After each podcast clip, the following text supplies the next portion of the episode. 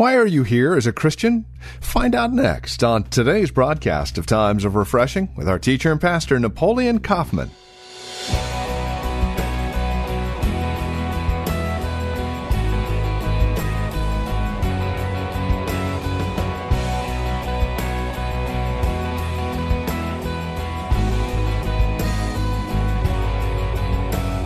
From the Well, a Christian community, this is Times of Refreshing with Pastor Napoleon Kaufman. Today, we're taking a look at Psalm 106 and the wisdom of evangelism. So, what is evangelism and why are you and I called to it? Well, that's the subject of today's broadcast. Join us. Times of Refreshing is next. Here's Pastor Napoleon Kaufman. Psalm 106 is a very powerful psalm because in it, it talks about uh, the journey of the Israelites out of Egyptian captivity through the power of God and through the, the leadership of Moses, and how God really used him as, an, as a powerful instrument to see people uh, come out of captivity. But in coming out of captivity, we're going to look at verses 35 on down to 36. In coming out of captivity, um, this journey, and this, this is what this psalm does, it really highlights the journey uh, of them coming out of captivity, there were specific instructions, there were specific laws, there were specific things that God was asking um, them to do. And then it, ultimately, they were called to be a light in the midst of perversion and to be an example to the nations. They were a nation in the midst of, an, of the nations that were called to be an example to everyone else. And for us as saints, that's what we're called to do. We're called to be a light in the midst of darkness. We understand the various faiths and things that are going on, but at the end of the day, we are the ones that are called to be the light in the midst of darkness. Can I have an amen? But it says this here as, as the psalmist is recounting what has happened with Israel coming out of captivity. It says this in verse 35. I want to read two verses here. It says, But they mingled with the Gentiles and learned their works. They served their idols. And it says here, which became a snare to them. In the midst of all being brought out, in the midst of cap- being freed from captivity, coming all, out of all their bondage. They were called to be a nation in the midst of the nation to impact the nations. But it says here, they mingled with the Gentiles. It says here, they learned their works. It says here, then they served. You see the progression. They mingled. Then they learned. Then they start serving. Amen? And then it says, these idols which eventually became a snare in their lives. And this is what happened. And to this day, we still see some of the effects of this. But there's a couple things I want to draw from this. Number one, it says here they mingled. This here, the word mingle in the Hebrew, it is the action of taking possession of exchanged material. It says, and implied sharing or association of on a, meaning, on a meaningful level. And so, what happens here, I like this the action of taking possession of exchanged material. And I think this is what happens for all of us. Sometimes we get into it and we're trying to evangelize. Remember, you're not coming to, to get something from unbelievers as much as you're coming to give something to unbelievers. What happens is, is we get into the mix of trying to evangelize and do our job, and instead of us being, see, this is what made Jesus so powerful, is Jesus knew how to be in the midst of unbelievers, but he never was corrupted by them. Because he was mission minded. I'm here to give you something that you're going to need for eternal life. I'm here to initiate something. So what happens is, for us, sometimes when we're, we're doing evangelism, and it takes wisdom to know where the line is. Can I have an amen? In the relationship, so we don't get corrupted while we're going out to see God do something awesome. Apostle Paul said, I became all things to all men that I might win some. Apostle Paul understood that there's, there's, a, there's a place for, of entry, but at the same time, understanding there's a place of entry where I cannot allow, it did not mean that he subjected himself to the world's ways and systems and the ways of doing things and the corruption that comes along with the world so that he might win them. He went in, he understood their customs, and around certain things he was willing to, to yield, even though it may not be something that he would do in his own personal life, but as long as, long as it never uh, interrupted his relationship with God. And so we're in on the job, we're in the schools, we're in the society, we're in the house, and the only one that's saved. But we have to know where that line is. When we begin to mingle, we begin to exchange and take possession of things in our own lives which we should not be exchanging, then what happens is we're becoming corrupted. And this is what happened. The Israelites were to be a separate people, but then they started getting around the people, and being around the people was not the issue. It's them starting to exchange and, hey, that looks nice. And then he says the next thing here, and this is the next word I want to draw from this. He says, not only did they exchange or mingle with the Gentiles, he says, and learn their works. So now I'm mingling, and now, oh, oh, there's nothing, oh, I like that. The next thing you know, we start learning the behavior of individuals, and we start allowing the behavior to become our behavior. Amen? And it leads us down a road. And sometimes we can do this all in the name of evangelism. It takes wisdom to know where, uh oh, you went too far. I can't incorporate that into my life. I love you, I care about you, but I want to have he who wins souls as well. I want to have wisdom on how I'm relating to you and dealing with because I don't want what's, what's going on in your life to become what's happening in my life. Amen? He says, not only did they, they learn but I like this here in verse 36. They served their idols, which became a what? Snare. They became a snare. This word snare here in the Hebrew, it means a trap, bait. The lure or bait placed in a hunter's trap. It's not the trap, it's the bait.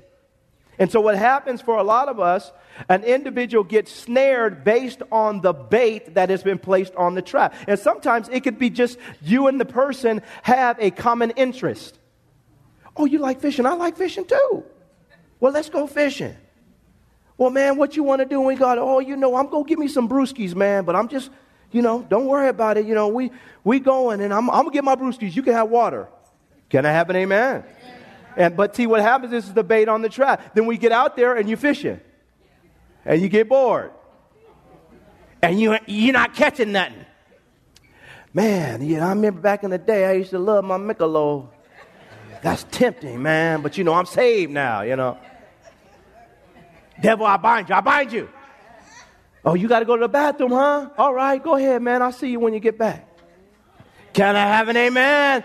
This is what happened. People, saints, it's the bait on the trap. The bait, something that the rat does not like to eat on the trap, he's not going after it.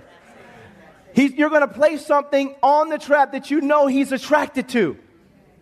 This is how the devil does it, even when you're trying to evangelize. And so for us, we got to be very, very sensitive. Let me say this to you.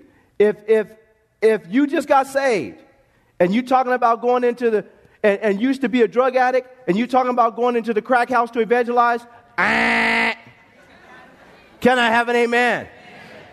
You need to get you get yourself ready. Get yourself. Give us some time. Let us get you. Let us get you ready. Amen. But the point I'm trying to make here, saints, is it is the bait on the trap that is snaring individuals, and this is what happened with this culture. Realize they came out of idolatry. They were in a society and the Egyptians where idolatry was all over the place. They get involved with these individuals that are idol worshippers, and the next thing you know, the idols become a snare to them. And they serve these various idols. In the same way they did this, we do the same thing if we're not watchful in Christianity. I share with you a story where this person, through their interest, went down this road, and the next thing you know, they're, they're, they don't even believe in Jesus. And so, we, if we're going to be evangelistic, we have to use wisdom and be led by the Holy Spirit. Amen? Go to Proverbs chapter 22. I'm going to show you this. Proverb 22. And this is going to help us to see how, if we're not watchful, getting around the wrong people, what's on them can affect us if we're not watchful. Proverbs 22, verse 24 on down to 25. Look what it says here. It says, Make no friends with an angry man and with a furious man, do not go. It says, lest you learn his ways and set a snare for what? For your soul. And so this is what happens. We have to watch out. We have to be sens- uh, sensitive. We have to be mindful. We're dealing with people who have spirits of lust and perversion. Spirits of anger and bitterness, jealousy, hatred. We're in the world. We're not of the world. We understand this. We, we're, we're clear on, on, on what's going on in terms of our surroundings. Jesus was awesome because he knew what the Pharisees were, were dealing with. He knew that even Judas was a thief in, his, in the camp. He knew that uh, what, what Apostle Peter's condition. He knew the, his surroundings, and so he made sure he never got caught up in what was going on in their lives as he was having an influence in their lives. We have to be mi- mindful, saints of the stuff in which we're getting around. If we're, if we're with a person, we're trying to evangelize with an angry person, you're there to evangelize them, but we don't want to learn their ways. We don't want to learn their ways. And we want to be sensitive of, of, the boundaries that we, that we have around our lives until this person comes into truly what God is trying to do. Doesn't mean that we don't, you know, share our hearts and share the love of God and the passion of God. We have to realize, and we're going to see in this in next uh, verses that, that if, if we're not watchful, what's on a person can get on you. And so he says it here very clearly. And he makes it very clear. He says, Make no friends with an angry man, and with a furious man do not go, lest you learn his ways and set a snare, he says, for your soul. Go to 1 Corinthians chapter 15. We're going to look at verse 33. This is really good. Verses 33 and 34. This is really good. If I'm going to be effective as someone who is called to do the work of, of an evangelist, I have to have wisdom.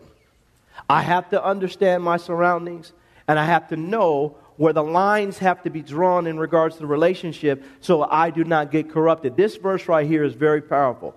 Look at verse 33. 1 Corinthians chapter 15 verse 33. Okay? It says here, "Do not be what? Deceived." Okay? So, what we got to understand is self deception. Deception is so powerful, but self deception is very powerful. For all of us here, it says, do not be deceived. Don't convince yourself. He says, understand that evil company corrupts good what? Habits. You are, we have to be sensitive about who we are running with because evil company corrupts good habits. We have this mindset, and I think in Christianity in our own lives that what, you know, I'm, I'm, I'm so spiritual, I'm so powerful, it doesn't matter who I run with. You've just been deceived. The Bible says, do not be deceived. Don't be deceived about this.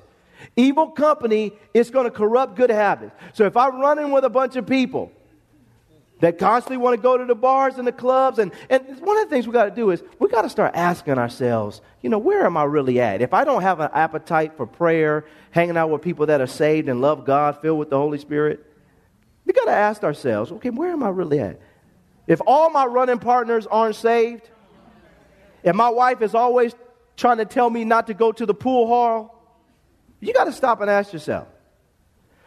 All of us, we want to be around people who are not saved, who do not love the, do not love the Lord, so we can go out and do the work of an evangelist. We got to realize evil company corrupts good habits. When we're around people, we're there to have influence, to be a blessing, to touch them, to reach them, to be a light to them, to be an example to them, and to have impact in their lives. But we have to be very mindful because if we start saying, oh, it doesn't matter, we're going down the road of deception and we're going to find ourselves similar to this woman. This is the end of the story. Saints, we've got to stop and say, wait a minute. Evil company, it will corrupt good habits. I was doing good. And, it's, and I want to say this to you. I want to say this to you. Generally, when the devil wants to really get you, he will try to bring somebody into your life to draw you away slowly. Now, I'm not saying suddenly, slowly. You know, you've been saved for 10 years, love the Lord, walking with God strong, on fire full of the Holy Ghost. You just on fire for God. Come to church, pray, you feel the presence of God, and then all of a sudden, somebody you hadn't seen in 15 years. What you doing now? You look so good. Man, you don't got them bags under your eyes. Your, your, your eyes on yellow like they used to be. Look at your hair. Woo! Woo! You, you looking clean. Man, you're not talking in Ebonics? You can actually speak well now. You look good. What happened to you? I got saved and filled with the Holy Ghost. Oh. Uh huh. You see? You're doing fine. And then all of a sudden, a lot of times what we'll do in our mind is we'll go and we'll get super powerful and deep and profound and prophetic and get all dynamic. And we'll say, well, man, maybe I should exchange numbers with you so we can, we can have a prayer meeting. Saints, pause. We want to be wise. Especially, now watch this, especially if you and this person used to have a relationship. Or, and see, this is the thing. Let me say this to you guys. You know, I have guys. I mean, one of my best friends, my, my wife will tell you, Mark was my best friend. I mean, he died. He went, but I knew at a certain point that if I was going to make it, if he's going this direction, I got to go this direction. But that doesn't mean that I can't still reach for you from a distance. Amen? I'm, I'm going to reach for you for a distance. I'm going to text you some scriptures and I'm going to call you every now and then and say, Get saved, brother. You need Jesus. But, but I'm not going to the club with you. Can I have an amen? I'll meet you for lunch. How you doing, man? What's going on? Praise the Lord, man. What you doing this Friday night, man? Well, I'm going home with my wife and my kids, and I'm gonna sit there and have an enjoy, enjoy my life. Saints, there's nothing wrong with that. Understand, I, I want to just make sure this is clear because people get deceived and they end up going down a road that costs them in the end. And generally, if the enemy is going to try to get you off course, he's going to bring somebody in your life who can try to lead you away slowly. Be sensitive. I'm not saying that you don't. I want to make this clear that you don't love this person, you don't care about them, that you don't reach for them, that you don't see, pray for them, and that you don't ask God to touch them, and you don't share the gospel with them. But when that person starts asking you to go down a road that God hasn't ordained, all of us have to know where that line is. Amen. To say, I can't cross this line with you, man, but I love you. Can I have an amen? And so the last scripture here it's found in 2 Corinthians chapter 6. And I think this is appropriate for us to close with this as we go out these doors and we seek to allow the Lord Jesus Christ to use us to touch multitudes and to have an awesome impact in people's lives. God's going to send people from all over the place that you're going to be able to impact. But use the wisdom of God and allow God to stabilize you so you don't mingle to the point where you start to exchange you don't learn and you don't get snared. We don't want these three things to happen to us. Amen? Look what it says here in verse 14. It says in verse 14, Do not be unequally yoked together with unbelievers. For what fellowship has righteousness with lawlessness? And what communion has light, he says here, with darkness? And what accord has Christ with Belial? Or what part has a believer with an unbeliever? And what agreement has the temple of God with idols? He says, For you are the temple of the living God. I will walk in them. He says, I will dwell in them and walk with among them. I will be their God, and they shall be my people. I want to stop right there, and I want to go back to verse 14. In verse 14, he says something here. He says, Do not be unequally yoked together, he says, with unbelievers. And so he says unequally. So this means that in the relationship, I don't view the relationship as you and I are equal in this. I'm coming to bring something greater to the table than you're bringing in terms of the gospel and the message and influence. I'm not going to allow you to influence me. I'm here by the grace of God on assignment to be a blessing in your life, to love you, and to be a blessing to bring you something. So he says, don't be, un, he says, unequally. All of us here, this is important, saints. Realize your, your influence has to, and I want to say this right. You never want to be in a situation, in a relationship, where you are dependent. Now, listen to what I'm saying, because this is what happens in a lot of times when people have relationship with people. If they feel a sense of dependence, they'll compromise their standard for the sake of agreement. Because I want, I'm trying to gain something from you. Be sensitive about this. Okay? He says, unequal. He says, yoke together with unbelievers. He says, for what fellowship? Somebody say fellowship. He says, fellowship. True fellowship comes because you have the Spirit of God, you have the same, you're serving the same Lord, and you're going in the same direction. If that is not there, we have to watch what we're calling fellowship. I have to view it as influence. My job is to come into your life and be a blessing because there's no true fellowship without the Spirit of God, without serving the same God, and going in the same direction. Amen? He says, For what fellowship has righteousness with lawlessness? He says, And what communion? I don't have common union with an unbeliever because we don't, we're not saving the same God, serve, serving the same God. We don't have the same spirit, and we're not heading in the same direction. He says communion. He says not only communion, he says in verse 15, and what accord? And what accord has Christ with Belial? Do you know that word accord in the Greek? It means to play the same song. We're not playing the same song. Amen? We're not playing the same song. We're, we're, be, we're, we're flowing to a different tune here. Amen? And so he says, not only accord, he says, he says, or what part? He says, what part? It means partaker. Has a believer with an unbeliever, and what agreement? We're not in total agreement. I'm here to be a blessing to you. We're going to do, you know, it'll be a blessing. But at the end of the day, until we can get on the same page, there cannot be true agreement. He says, For you are the temple of the living God. As God has said, I will dwell in them and walk among them and will be their God, and they shall be my people. Therefore, come out from among them and be what? It's the Bible. It's the Bible.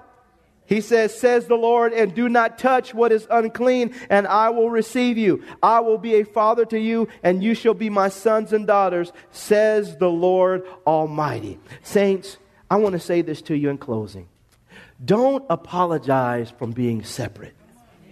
There's nothing wrong with being on your job and say and saying, you know, I just don't, I, I, I, don't, I don't have those kind of conversations at the water cooler. I don't live that kind of lifestyle. There's nothing wrong with you being in your family, and, and, and you may be the only one in your family that's saved and that loves God. But, saints, stand in the position and don't compromise for the sake of acceptance. Stand and then people you'll watch like like nicodemus people will start coming to you saying what is it about you that's different?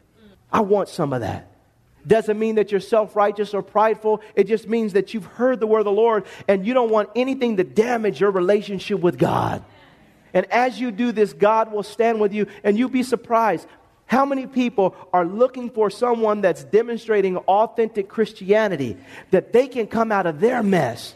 So let me say this to you people will see hope in your life.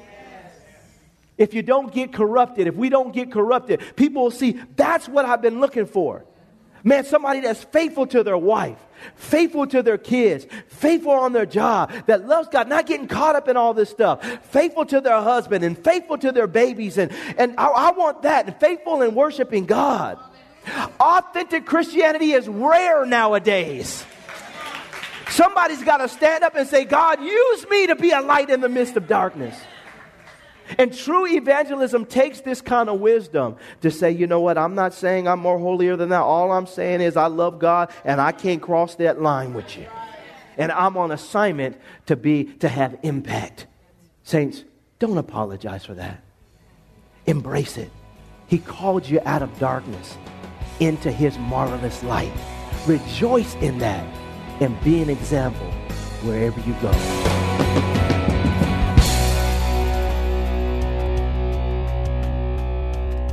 A production of the Well Christian Community, this has been Times of Refreshing with our teacher and pastor, Napoleon Kaufman. As we close out our time together today, we trust and pray our time together has encouraged you in Christ, has encouraged you in your walk and relationship with Him. If it has, we'd love to hear from you. Now, there are a couple of ways you can get a hold of us. By phone, of course, the easiest, 925 292 7800. Again, you can reach us at 925 292 7800. You're also welcome to write to us. Address your envelope to the Well Christian Community, 2333 Nissen Drive. That's here in Livermore, California, the zip code 94551. Of course, you can always stop by our website. You can learn all about us at thewellchurch.net. That's thewellchurch.net. You can even take advantage of a few links, one of which will take you to our Facebook page, or if you're on Facebook, simply look for the Well Christian Community. Don't forget, as you visit our website, take a moment and drop us an email. Let us know you paid us a visit. You can also follow Pastor Napoleon, by the way, on Twitter. His address, at Napoleon Kaufman. All one word, at Napoleon Kaufman. We thank you for spending time with us again today and look forward to seeing you next time we get together as we continue looking at God's Word for times of refreshing. Until then, may Jesus Christ be highly exalted in your life and may He bring you a peace that passes all understanding.